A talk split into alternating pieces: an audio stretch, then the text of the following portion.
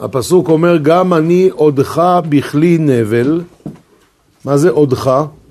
מודה לך. בכלי נבל, אני יודע מה זה. עמיתך אלוהי. אז אמרה לך בכינור, קדוש ישראל. שוב, את החלק האחרון אני שוב מבין מצוין. מה זה עמיתך? מה זה המילה הזאת? מה, מה, מה זה? האמת שלך. מה, מה, מה כתוב כאן? עכשיו תסביר לי את כל הפסוק. ע"א כ"ב גם אני עודך בכלי נבל עמיתך אלוהי, אז אמרה לך בכינור קדוש ישראל. מה כתוב כאן? על מה? תסביר לי מה זה. מה זה האמת שלך? מה? אתה קיים בעולם.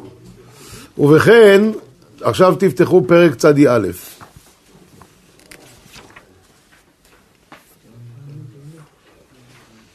יושב בסתר עליון בצל שדי יתלונן, הכוונה יהודי יושב בסתר עליון, כלומר הוא בוטח בהשם, ובעד זה הוא זוכה שבצל שדי יתלונן, הוא לן בצילו של שדי. אומר להשם מחסי ומצודתי, מצודה זה מבצר, כן? חוזק.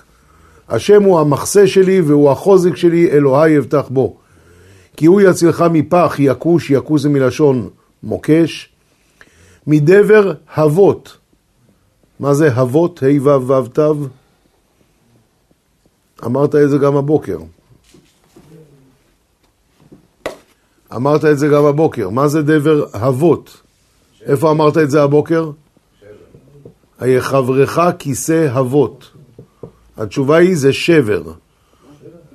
שבר, מכה. וזה אומר, כי הוא יצילך מפח יכוש, ממוקש, כן? מדבר הבות, מצרה, מפח, מ, מ, משבר, ממכה של דבר. בעברתו יסך לך, מה זה עברתו? כנף. אז מה זה ותחת כנפיו תכסה? אם עברתו וכנף זה אותו דבר, אז למה זה כתוב פה עברתו ופה כנף? מה זה בעברתו יסך לך? תשובה היא, יצא לך להיות פעם בסופר לקנות מגש כנפיים? כן? באת הביתה, היה שם כנפיים? היה שם רק את זה. שתי העצמות האלה. נכון? אין אה, נוצות. אמור שלא יהיה נוצות. זה נקרא עברתו, העבר של התעופה. ותחת כנפיו תכסה. כנפיים זה הנוצות. אז בעברתו יסך לך, הוא ישוחח עליך בעברתו, ותחת כנפיו תכסה. ציינה וסוחרה עמיתו. ציינה וסוחרה, שועדה. מה זה ציינה וסוחרה? אז מה זה קשור לפה? התשובה היא, פעם היו יוצאים לקרב, אז היה ציוד תקני לכל חייל, הרי לא היה רובים, לא היה תותחים, היה קרבות פנים אל פנים, עם חרבות. אז ביד ימין חייל אחז חרב, וביד שמאל מגן. מה זה המגן? קונוס שטוח, מרוח בשומן. עכשיו הוא נלחם, ותוך כדי פתאום מגיע חץ, הוא מרים את המגן, החץ פוגע בשיפוע של הקונוס, פלוס שומן, מחליק. היה משהו יותר משוכלל, קראו לזה צינה, שזה היה מגן משלוש רוחות. וסוחרה, עוד יותר משוכלל, היה מגן מארבע רוחות, סחור סחור. מקיף אותך, סחור סחור. אז אם ככה, בא דוד המלך ואומר, אם אתה בוטח בהשם, יש לו התחייבות כלפי מי שבוטח בו, שאם אתה בוטח בי, אני מחויב לך להגן עליך. וההתחייבות הזאת היא אמת. והאמת הזאת היא צינה וסוחרה. אין לך מגן יותר טוב מזה. שהשם מתחייב להגן עליך, אין לך מגן יותר טוב מזה. זה הכוונה צינה וסוחרה אמיתו. הכל תלוי במה? בזה שאלוהי יבטח בו. אז הוא יצילך מפח יכוש, מדבר אבות, בעברתו יסך לך, תחת כנפיו תכסה. למה? כי צינה וסוחרה אמיתו. מה זה אמיתו? האמת שלו שהוא הבטיח שמי שבוטח בו, הוא יציל אותו. עכשיו נחזור לפרק ע"א, אבל נתחיל לקרוא מפ... מפסוק כ'. אומר דוד המלך אשר הראיתני צרות רבות ורעות, תשוב תחייני, ומתהומות הארץ תשוב תעלני. טרף גדולתי, תרבה את גדולתי, ותיסוב תנחמני. וכל זה למה? כי אני בטחתי בך. אם ככה, גם אני עודך בכלי נבל, עמיתך אלוהי. על מה אני אודה לך? על האמת שלך. מה זה האמת שלך? שאתה מגן על מי שבוטח בך.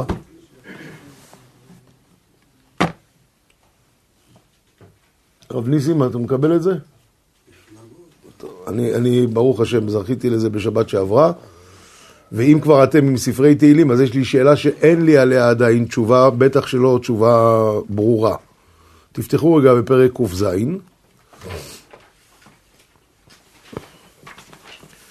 פרק ק"ז זה על הארבעה שצריכים להודות. מי הם הארבעה? עוברי ימים, מדבריות, חולה ובית אסורים. יפה מאוד. וסימנך? וכל החיים יודו חסלה. חיים ראשי תיבות, חבוש, ים, איסורים, מדבר. מה? חולה, כן? אדם שהיה חולה. עכשיו בואו נראה את פרק ק"ז. על מה הוא מתחיל לדבר? הוא מדבר על זה שכשהשם יגאל אותנו, נצטרך להודות לו על כל הארבעה, כי היינו גם במדבר, גם בים, גם בייסורים וגם, ב, וגם בכלא, כן? עבר עלינו גלות שהיה הכל בפנים. אז הוא אומר, הודו להשם כי טוב כי לעולם חסדו. יאמרו גאולי השם אשר גאלה מיעצר, ומארצות קבצה, ממזרח וממערב, מצפון ומים. ועכשיו הוא מתחיל לדבר, טעו במדבר בשמעון דרך, זה אלה שעברו במדבר, והוא מתחיל לפרט. אבל הש, השלושה פסוקים הראשונים זה על הגאולה שתהיה, אז כולנו נודה להשם, הודו להשם כי טוב כי לעולם חסדו, יאמרו גאולי השם אשר גאלה מיצר ומארצות קבצם, ממזרח וממערב, מצפון ומים. פרק ק"ז אתם uh, כולכם uh, יושנים טוב? אף אחד לא שואל? יפה! מה זה צפון וים? ים זה מערב. הוא אומר ממזרח וממערב, מצפון ומים. מה זה ים? זה מערב. אמרת כבר מערב, ואיפה הדרום?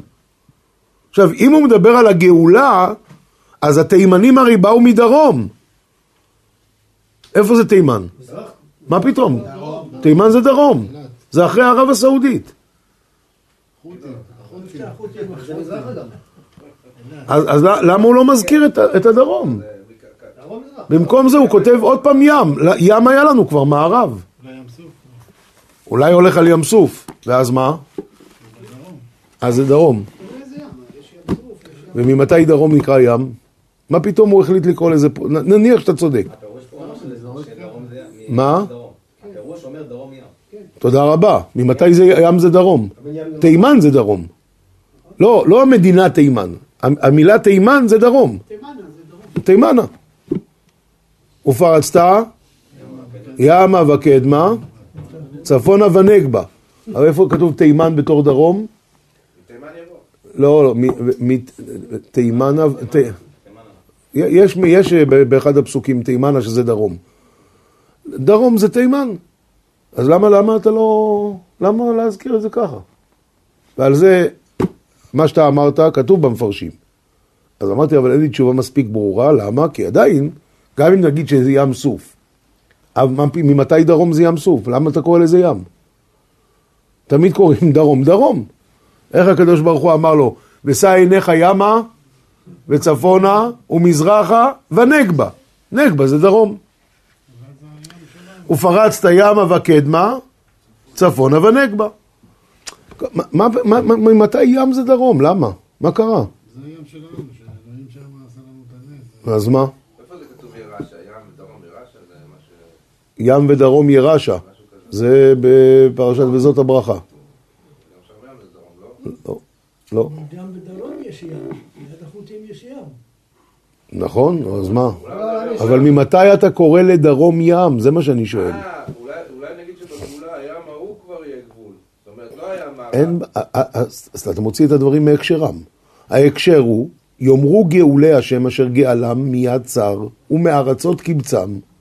מאיזה ארצות? ממזרח וממערב, מצפון ומים. מה, מה, מה ים? סתם להגיד פירוש זה לא חוכמה, צריך לראות למה זה נכנס לפסוק. מה? בסדר, אני שואל ממתי אתה קורא לדרום ים? ממתי? כל הפסוקים שהרב הביא זה לגבי ארץ ישראל. גם פה זה ל... כן, מה, פה זה לא לגבי ארץ ישראל, פה זה לגאולה, הם באו משם, נכון, נו. אז הם באו מדרום. אז תקרא לזה דרום. המזמור הזה אומרים אותו בפסח. המזמור הזה אומרים אותו גם בפסח, אפשר להגיד אותו גם ביום חול, זה לא... כן, לא, לא, זה. אצל החסידים כל יום אה, שישי אחרי צהריים בתפילת מנחה מתחילים עם הפרק הזה. כן. טוב, עכשיו נעבור ל- לפרשה שלנו. מה הפירוש? אין לי, אמר- אין לי תשובה אמרתי, אמרתי מראש, אני מצטער. יש לך שיעורי בית. כן, שיעורי בית. אה, לא, אמרתי מראש שאין לי תשובה מספיק ברורה על זה. כי באמת במפרשים הכתוב מה שהוא אמר, שזה הכוונה ים סוף, אני רק שואל ממתי אתה קורא לדרום ים? למה? כן, המפרשים דנים בזה, וזו התשובה שלהם. אני אומר, אבל זה עדיין לא מספיק טוב, בגלל ש... בסדר, הבנתי, ים סוף. למה אתה קורא לדרום ים סוף? ממתי? לא, והתימנים הם לא בים סוף, הם, הם הרבה יותר... אה, אולי זה דרך הביאה, ההגעה של האנשים שבאים, נו. אלה שבאים שלושה כיוונים האלה, הם באים דרך יבשה. אלה שבאים מצד הדרום, הם באים דרך הים. אולי, אולי. ב- ב- יש גם במפרשים שבדרום אין יישוב, כי כל כך חם שם, אז אנשים לא גרים שם. במציאות זה לא ככה. עובדה שהתימנים היו בדרום, והם באו משם. אה, אה. הרי חוץ מזה, סליחה שנייה, אתה הולך יותר דרומה, אתה יכול להגיע גם לארגנטינה, לאוסטרליה. הכל זה דרום. שאיפה נגמר הדרום? כן. אה, אולי זה בא לרמוז על עוד- על עוד משהו שהיה שם, זה מדבר על גאולת מצרים, נכון? לא. לא? לא. גאולי השם אשר גאלה מיד צר, ומארצות קבצם. זה הולך על הגאולה העתידה. אה.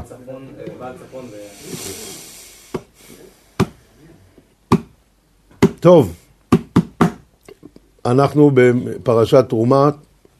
הכוונה, אני אגיד לך מה זה. אנחנו כל היום מחכים, מדברים. שהגאולה נמשלה לים. שהזכייה יהיה כאילו כביכול, כולם שווים. נכון. החוכמה. כן, אבל זה לא הפשט.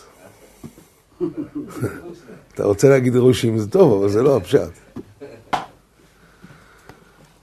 וידבר השם אל משה לאמור דבר אל בני ישראל ויקחו לי תרומה ויקחו לי תרומה מאת כל איש אשר ידבנו ליבו תיקחו את תרומתי. מאת כל איש אשר ידבנו ליבו תיקחו את תרומתי. אז כאן מדברים על התרומה למשכן, אחרי מעשה העגל, הקדוש ברוך הוא הסכים או, או, או ציווה לעשות משכן, ועל על ידי זה הוא ישרה שוב את שכינתו בתוכנו, אחרי שנעשה את המשכן. למה? כי במעשה העגל חטאו חטא גדול והיה כעס, על ידי המשכן הקדוש ברוך הוא יחזור להשרות את שכינתו בתוכנו. אבל לצורך זה, הוא אומר תביאו לי תרומות. מה זאת אומרת תביאו לי תרומות? אה, למה צריך את זה מאיתנו? למה צריך את זה מאיתנו? כלומר, כלומר, דבר יותר ברור, שנהיה שותפים, ומה הכוונה? אנחנו נעשה מעצמנו משהו בשביל זה. התשובה היא, אחד מהדברים, רבותיי, שה-build in, מובנה בנפש של כל אחד מאיתנו, זה אהבה לכסף. צריכים כסף, אבל אהבה לכסף גם יש לכל אחד מאיתנו. פעם אמרו לרבי יוסף חיים זוננפלד, שיש איזה אחד שיש לו כך וכך מיליונים, אז הוא אמר, מי צריך כל כך הרבה כסף? אז אמרו לו, מה פירוש? "אה, כסף זה דבר טוב. הוא אומר, נכון, גם, גם נייר טואלט זה דבר טוב, אבל לא שמעתי שאף אחד אוסף כל כך הרבה. לא, בלי זה אי אפשר בלי נייר טואלט, למה אף אחד לא אוסף כל כך הרבה? טוב, אז זה כאילו הסתכלות של מישהו עם uh, מבט מאוד מאוד גבוה, סתם נורמלי, אנשים אוהבים כסף. איפה זה כתוב? אוהב כסף, לא יסבע כסף. כתוב בקהלת. אוהב כסף, לא יסבע כסף. למה הקדוש ברוך הוא עשה את התאווה הזאת שיהיה לכל אחד מאיתנו? בשביל מה? תראה, זה, זה משהו נורא ואיום, עד כמה אנשים אוהבים כסף. מסופר שהיה פעם אחד שהיה מלווה בריבית, שהשם ישמרנו ויצילנו, זה, זה איסור חמור. והוא הלך למות, ובאו חבר'ה קדישי והדליקו נרות, והתחילו להגיד איתו את הווידוי. פתאום נכנס מישהו, אמר לו, מוישה, אני צריך דחוף עשרת אלפים דולר אה, הלוואה. אז הוא אמר לו, עם הראש ככה. אז הוא אמר לו, בכמה? וההוא השכיב אמר שתיים, ונפטר. אמרו, זה גדול מרבי עקיבא, רבי עקיבא יצא נשמתו באחד, זה יצא נשמתו בשתיים. כאילו, מה, מה הסיפור הזה? למה ככה? אז יש את ההסבר שתמיד אמרנו, שהחז"ל אומרים, על הפסוק הזה, אוהב כסף, לא יסבע כסף, אומרים חז"ל, אוהב תורה, לא יסבע תורה. זאת אומרת, התשוקה הזאת ל, ל, לזה שאין לבן אדם שובע, זה נועד בשביל תורה. רק אנחנו החלפנו את זה, שדרגנו את זה לכסף. יש לך אנשים, למשל סיפרו על רב מוישה פיינשטיין, זכר צדיק לברכה, שהלך פעם לבדיקת עיניים. כבר היה זקן מאוד, הוא בא עם הבן שלו, עשו לו את הבדיקת עיניים, ואז האופטיקאי אמר לו, הרב יחכה בחוץ. ולבן, הוא אמר, בוא תכנס. אבא שלך לא רואה. אבא שלך לא רואה. הוא אמר לו, מה פירוש לא רואה? הוא אומר, הוא לא רואה. אולי הוא רואה צללים, הוא לא רואה. אז הבן התחיל לצחוק. הוא אמר לו, למה אתה צוחק? הוא אומר, תצא החוצה, תראה מה הוא עושה. ומוישה פיינשטיין ישב שם עם רמב"ם כיס. וקרא. עכשיו, רמב"ם כיס זה אותיות קטנות. מה, אתה אומר לי, הוא לא רואה? הוא קורא רמב"ם, רמב"ם כיס. אמר לו האופטיקאי, הוא יודע את זה בעל פה, הוא רק רואה את צורת הדף. לא יכול להיות. עכשיו, בן אדם שיודע בעל פה, אז מה אתה לומד את זה עוד פעם? אתה כבר יודע. אוהב תורה, לא יסבע תורה. מי זוכר את התמונה האחרונה של הרב עובדיה יוסף? איך הייתה? בבית חולים עם פיג'מה, עם גמרא פתוחה. כאילו, מה, אתה, אתה, אתה כבר יודע את זה. אוהב תורה, לא יסבע תורה. אנחנו שהדרגנו את זה לכסף, זה התירוץ שתמיד אמרנו. אבל תשמעו עכשיו תירוץ חדש. אתה יודע בשביל מה השם עשה את זה? בגלל שאדם כל כך אוהב כסף, אז כשבן אדם נותן צדקה, הוא נותן חלק מהדם שלו. לכן זה נקרא דמים. ובעצם הוא מרוויח את נפשו בזה.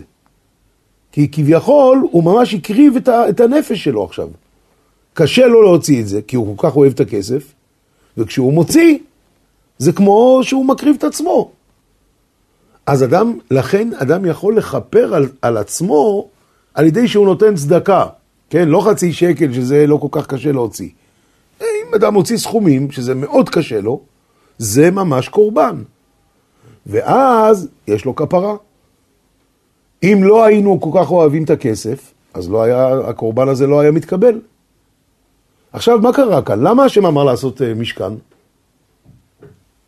בגלל שחטאו בעגל. אז זה כפרה על חטא העגל? אמר חבר'ה, תביאו. תביאו. לי הכסף ולי הזהב נאום השם, אני יכול לעשות את זה לבד, אני גם לא צריך את זה. אבל אתם רוצים כפרה? תביאו. המשכן זה בגלל בשביל העגל? כן, למרות שהוא כתוב כאן לפני העגל. ואם לא היה עגל, אז מה, לא היה כלום? לא צריך. למה לא צריך? כי הם היו בדרגה גבוהה שהיה השכינה בתוכם. ברגע שעשו את העגל, אז היה ריחוק. ואיפה היו שמים את הארון ואת המנורה ואת כל הדברים? לא יודע. מנורה לא היה, אולי לא היה צריך מנורה. הארון היה? ארון, הדבר היחיד שהיה זה היה לוחות הברית, כן. איפה היו שמים את זה? אני לא יודע, אולי באוהל של משה רבינו, לא יודע איפה. אבל המשכן זה היה כפרה, זה כתוב מפורש בשיר השירים. האוהל זה משכן, זה מה שהוא שואל. איפה בשיר השירים כתוב? מיד בהתחלה. אמ, ישקל לי מנשיקות פי וכתובים דודיך מיין, זה הולך על הגאולה. לריח שמניך טובים, שמן תורק שמך, על כן על אמות אהבוך. מושכני אחריך נרוצה, הביאני המלך חדריו. נגילה ונשמחה בך, נזכירה דודיך מיין מישרים אהבוך. זה כבר מתחיל לדבר על, ה, על היציאת מצרים, ו, ובהמשך הוא מדבר שם על המשכן, שזה הביאני אל בית היין ודגלו עליי אהבה. שמחו לי, שמחו לי בעשישות, רבדו לי בתפוחים כחולת אהבה, אני, כל הדברים האלה זה הולך על המשכן, תסתכל ברש"י. זה בא לכפר, ובמדרשים זה כתוב במפורש, זה הכפרה על חטא העגל, זה היה המשכן. עכשיו, מה פירוש המשכן? אומר הקדוש ברוך הוא, תביאו את, ה, את מה שאתם אוהבים. תביאו את מה שאתם אוהבים, וזה יהיה כפרה. עכשיו, זה לא סתם, באמת, כסף יש לו הרבה שמות, למשל, זוזים, למה הוא נקרא זוזים? שהוא זז מזה לזה. למה נקרא נכסים? שנכסה מזה ונגלה לזה. כל הזמן זה גלגל כזה. ולמה זה נקרא דמים? מהסיבה הזאת. זה דם, זה פשוט דם של בן אדם. אדם שמוותר על כסף, זה לא, לא קל. עכשיו, אני לא אומר, יש אחד, אה, ביל גייטס, אז הוא תורם לרעבים באפריקה כך וכך מיליונים, זה גם בטח לא קל לו, אבל עדיין נשאר לו ממה לחיות, כן? זה לא... אבל אה, יש אנשים שזה ממש... אה, ממש... וגם, לא כל האנשים דומים. יש אנשים שבטבע שלהם הם קמצנים. זה יכול להיות בגלל ילדות קשה, וזה יכול להיות בגלל שנולדו עם טבע כזה, שהם פשוט קמצנים, לא מסוגלים. סיפר לי אחד שבשוויץ היה יהודי אחד שפשוט היה קמצן, שלא היה מסוגל להוציא את הכסף מהכיס. וזה, אבל הוא רצה לתת, אבל הוא לא היה מסוגל. אז כשהיו עושים מגבית בבית הכנסת, אז הוא, הוא היה אומר לגבי, קח, קח לי מהכיס. עד כדי כך, הוא לא היה מסוגל.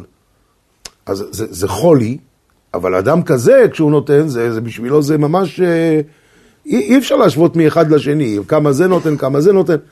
לכל אחד לפי מה, השם יודע את המחשבות וכמה שזה היה קשה לבן אדם, אבל זה כפרה. כי אדם בטבע שלו מאוד אוהב כסף. וכשאדם מוותר על מה שהוא מאוד אוהב, אז הוא מקריב את עצמו. זאת אומרת, לתת באהבה זה לא, לא, לא, לא, לא כיפרת על זה. מה? אם אתה נותן באהבה. מה פירוש? אתה אומר כביכול שזה... גם כשאתה נותן באהבה זה קשה לך. למה? לא, אם אתה נותן לילד שלך, לא לילד שלך, אתה נותן למישהו באהבה... באהבה, אבל- אבל- לא אלפים, משהו אז. שוב, אני אומר, השם יודע, רק השם יודע את המחשבות של בני האדם ואת הקושי שלהם ואת הקל שלהם, הכל רק הוא יודע. אי אפשר להשוות מאחד לשני. אחד, יש אדם שאין לו, וכשהוא נותן 100 שקל זה ממש, אה, הוא, הוא קורע את עצמו, ויש אחד ש-100 שקל זה כמו בשבילו, אה, אתה יודע איפה יהיה נפקא מינה למעשה? אישה, אסור לה לתת צדקה בלי רשות בעלה. זה ההלכה. אבל יש איזה מינימום שבעלה לא שואל אותה איפה הכסף, נכון? גם אם זה כסף שהיא מרוויחה? כן. מעשה ידיה לבעלה, זה הדין. עכשיו, יש איזה סכום שאישה לא צריכה לשאול את בעלה, אני יכולה להוציא? לא, לא מדברים על זה, נכון? היא רוצה לקנות לעצמה שתייה ברחוב, אז תצלצל לשאול אם היא יכולה לקנות שתייה? עשר שקל זה כלום. אז סכום כזה ודאי שהיא יכולה לתת לצדקה, בלי לשאול אותו. אבל אם אישה באה נותנת 5,000 שקל לצדקה, הלו, צריך לשאול את בעלה אם הוא מסכים שהיא תיתן. יש כאלה שגם 5,000 שקל לא צריכים לשאול. כי הם עשירים גדולים, ועד 100 אלף שקל לא מדברים על זה. בסדר? אז, אז זה יהיה הנפקא מינה.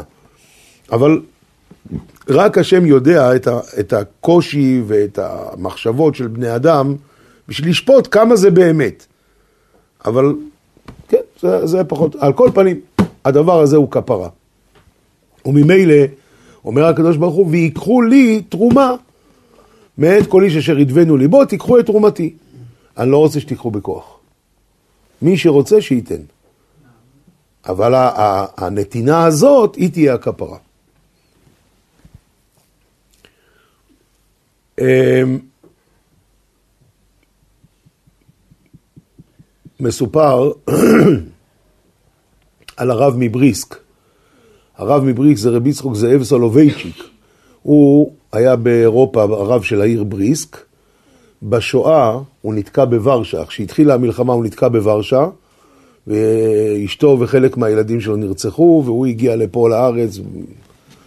בקיצור, הוא היה, הוא היה נחשב אבל גדול הדור. אז, בזמנים ההם. הוא נפטר בתש"כ, משהו כזה. בכל אופן, אז הוא, כשהגיע לארץ, הוא לא נשק את האדמה. אז שאלו אותו למה.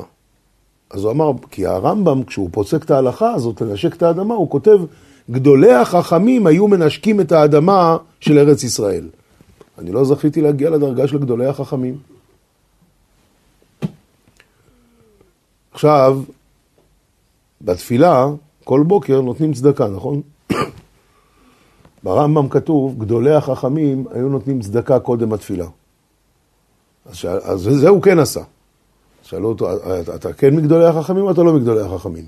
כך שאל אותו הבן שלו.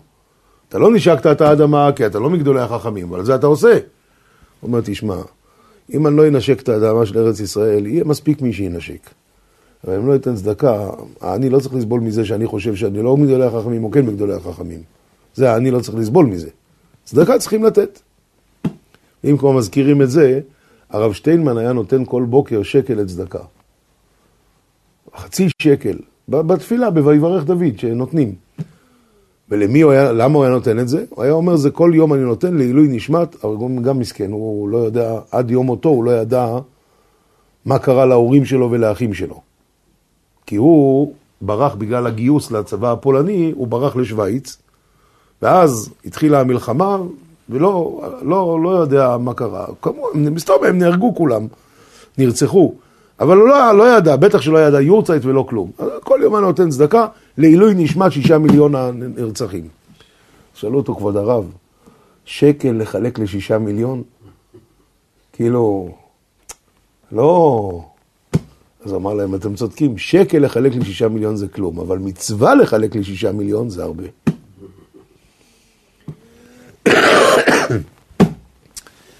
וזאת התרומה אשר תיקחו מאיתם, זהב וכסף ונחושת ותכלת וארגמן ותולעת שנים ושש ועיזים ואורות תהילים מאודמים ואורות תחשים ועצי שיטים. שמן למאור, בסמים לשמן המשחה ולקטור את הסמים. אבני שוהם ואבני מילואים לאפוד ולחושן. למה כתוב לאפוד? מקודם כתוב שמן למאור, בסמים לשמן המשחה. כאן כתוב לאפוד, כבר היה ציווי על אפוד? הרי כשאתה אומר לה, אז זאת אומרת, אתה מדבר על משהו מסוים, אבל הם עוד לא ידעו שצריך לעשות אפוד. אז היה צריך, היה צריך להיות כתוב לאפוד ולחושן, לא לאפוד. האפוד המדובר, כי עוד לא דובר. כן, האפוד זה בפרשת תצווה רק. אבל התורה קיבלה את הניקוד שלה בכלל, אחרי שהם קיבלו אותה, זה אחרי שהיה כבר אפוד אה, והכל. מצוין, אבל פה עוד לא היה אפוד, אז גם כשניקדו את זה, ידעו שעוד אין אפוד. חוץ מזה, הניקוד הגיע עם משה רבינו מהר סיני. גם הפרקים הגיעו מהם? לא, הפרקים זה הנוצרים עשו. ומי עשה את הניקוד? משה רבינו. מה, נראה לך שהוא כתב, נתן תורה בלי שידעו לקרוא את זה? בספר התורה לא, אין ניקוד. נכון, אבל יש מסורת על זה. זה מסורת, זה לא... המסורת זה תורה שבעל פה שקיבלנו ממשה רבינו. אחרת, מה נעשה עם זה? אם אתה לא יודע לקרוא את זה, אז אתה יכול לקרוא בצורה מאוד מאוד אה, הזויה את, התורה. אין דבר כזה, חייב להיות שהוא נתן את זה ואמר מה לקרוא, הוא הקריא. בכל אופן, רבותיי, אז התשובה היא שנכון שעוד לא נצטווינו בפועל, אבל במשה רבינו כתוב, הוא ראה ועשה כאשר הוראת בהר. אז זאת אומרת שבהר, הקדוש ברוך הוא כבר אמר למשה רבינו את כל המשכן, וגם הראה לו את זה, כאשר הוראת בהר. אז מילא הוא יכול להגיד להם לאפוד ולחושן. ועשו לי מקדש ושכנתי בתוכם. מה, מה הבעיה בפסוק הזה, רבותיי? בתוכו ובתוכם. בדיוק, היה צריך להיות כתוב בתוכו, הרי אתה מדבר על משכן אחד, אתה לא מדבר על הרבה משכנים. אז אם זה משכן אחד, אז היה צריך להיות כתוב, ועשו לי מקדש ושכנתי בתוכו. אז למה כתוב בתוכם? גם בלב שלנו. וגם, אז התשובה המקובלת והידועה זה מה שהאלשיך הקדוש עונה, שהכוונה בתוכם, בתוך כל אחד ואחד. כי באמת המשכן האמיתי של הקדוש ברוך הוא זה בלב של היהודי, כשאדם מכין את הלב שלו ויראת שמיים והכנעה וזה, זה המשכן האמיתי שהשם רוצה להיות. הבית זה, זה תוצאה מזה, אם יש מקום בבא בלב, אז יהיה גם בית. אבל לא, לא העיקר זה המשכן, זה האלשיך הקדוש, ולכן הוא אומר, ושכנתי בתוכם, בתוך כל אחד ואחד. אבל זה דרוש. לפי הפשט הפשוט, מה הכוונה ושכנתי בתוכם? בית המקדש, המשכן בתוכו, שם הוא נמצא. יפה. עד עכשיו היה מעמד הר סיני, ואש גדולה והכל, והשראת השכינה על הר סיני, אבל זה היה מחוץ למחנה. כתוב, ויוצא משה את העם אל השם. אז יצאו מהמחנה לבוא להר סיני, ובינתיים כל הזמן הר סיני היה המקום שבו הייתה השראת השכינה. עכשיו אמר, תעשו מקדש בתוך, המשק... בתוך המחנה, ושכנתי בתוכם. אז היה השראת השכינה בתוך בני ישראל, בתוך המשכן שנמצא בתוך המחנה. זה הפשט... הפשטות, זה הכוונה. ככל אשר אני מראה אותך את תבנית המשקל ואת תבנית כל כליו, וכן תעשו. די. עכשיו אני רוצה לדלג רגע ל... ל... ל... ל... איפה זה? כן. פרק כ"ה, פסוק, לא, פסוק, פרק כ"ו. לפני כן אני רוצה לשאול שאלה חידה, מי שידע מקבל 12 נקודות. מה זה הפירוש של המילה משכן? כלומר, תראה לי, באצבע תגיד לי, הנה זה המשכן. מה הפירוש?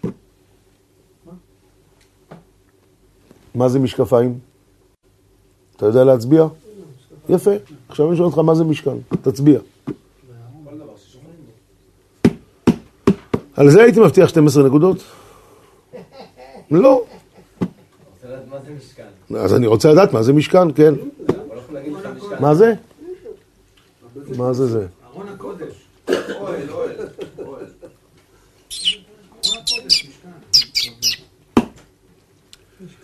פרק כ"ו פסוק א' ואת המשכן תעשה עשר יריעות שש מושזר ותכלת וארגמן ותולעת שנים קרובים מעשה חושב תעשה אותם אומר רש"י. ואת המשכן תעשה עשר יריעות להיות לו לגג ולמחיצות מחוץ לקרשים שהיריעות תלויות מאחוריהן לכסותן. והמשכן מה זה? היריעות האלה זה המשכן לכן אחרי זה שהוא אומר תעשה קרשים, הוא אומר ועשית קרשים למשכן. מה זאת אומרת למשכן? הקרשים זה לא המשכן, זה קרשים למשכן. מה זה המשכן? היריעות האלה. זה המשכן, ולכן כשהוא אומר תעשה עשר יריעות, תעשה, תחבר אותם במחט חמש חמש, ובאמצע תעשה קרסים, והיה המשכן אחד. מה זה המשכן אחד? היריעות אחד. זה המשכן. המשכן זה נק... היריעות.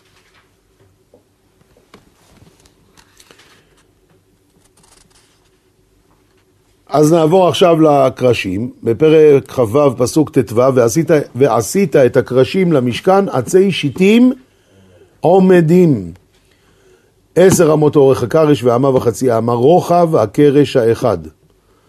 ומאיפה היה להם כאלה קרשים במדבר? יעקב שתל אותם. התשובה היא שיעקב אבינו נטע ארזים במצרים, וכשמת ציווה לבניו להעלותם עמהם כשיצאו ממצרים, ואמר להם שעתיד הקדוש ברוך הוא לצוות אותם לעשות משכן במדבר מעצי שיטים, ראו, שהיו, ראו שיהיו מזומנים בידכם. אז זאת אומרת, הם סחבו את זה ממצרים. לקחו את זה אה. אה, לקחו את העצים ללבנון. זה לבית המקדש, לקחו מלבנון. העצים האלה. מה שאתה מדבר זה שלמה המלך. פה המשכן זה העצים שהביאו ממצרים. ואיך הם הגיעו למצרים עצי השיטים האלה? יעקב שתל אותם, הוא נשא אותם מהארץ, כשהוא ירד במצרים. אז אנחנו צריכים בשביל זה, יפה מאוד, אנחנו צריכים בשביל זה את ספר בראשית. ובספר בראשית מה כתוב? שיעקב אבינו, כשהלך לרדת למצרים, להביא, לראות את יוסף, אז הוא נסע לבאר שבע. באר שבע זה בדרך למצרים? ממש לא. אתה רוצה לקצר את הדרך, ת, תעבור... אה, בטח. מה פתאום באר שבע? התשובה היא, אומר רש"י, הוא הלך לשם לכרות את העצים שנטע אברהם אבינו. ואת זה הוא הביא איתו למצרים, ושם הוא נטע את זה, ושם אמר להם, תיקחו את זה כשתצאו. אז יוצא שיעקב אבינו, אחרי 22 שנה שהוא לא ראה את יוסף, ועכשיו הם ירדו למצרים והם חזרו בלי שמעון. בלי שמעון. ואמרו לו, ההוא אמר לנו תביאו גם את בנימין. עכשיו הוא היה במצב נורא ואיום. וכשהם חוזרים אומרים לו מצאנו את יוסף. עוד יוסף חי. ויפוג ליבו כי לא האמין להם. אז הם אמרו לו את כל דברי יוסף, ואז הוא האמין להם. אמר יעקב אבינו, רב, עוד יוסף בני חי, ארדה ואראנו בטרם אמות. אני רוצה לראות אותו. אבל לא, יש משהו יותר חשוב עכשיו. בדרך הוא עובר לבאר שבע. מה קרה? עצי השיטים שיהיה בשביל המשכן אחר כך, אז לכן הוא ירד לבאר שבע. ואת זה הוא הולך. מה, מה קרה במצרים? הוא אומר להם, כשאתם תצאו, תיקחו את זה איתכם. מה זאת אומרת תיקחו איתכם? היה מצווה לקחת זהב, לא קרשים.